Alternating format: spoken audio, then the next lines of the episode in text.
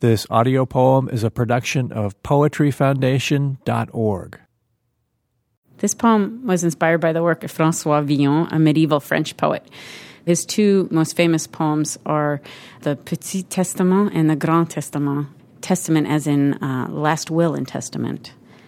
And I wanted to write a poem that was the poem that stands witness, or or would be the last thing that you'd want to say. Testament. The cat wants to be a strong thing, a hand, a tree. The girl wants to be a pirate in a tree. The tree wants to be the pond with its face of shining. The pond wants to be the sun who dumps its sugar on the grass. The grass wants to be the foot, its soul, its heel.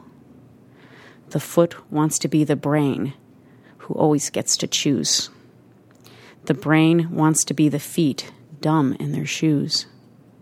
The shoe wants to be the buckle that the girl shines with a cloth. The buckle wants to be the magpie lifting what shines. The magpie wants to be the egg in the nest touching its brother. The egg wants to be the feather. The feather wants to be the mite devouring its plume.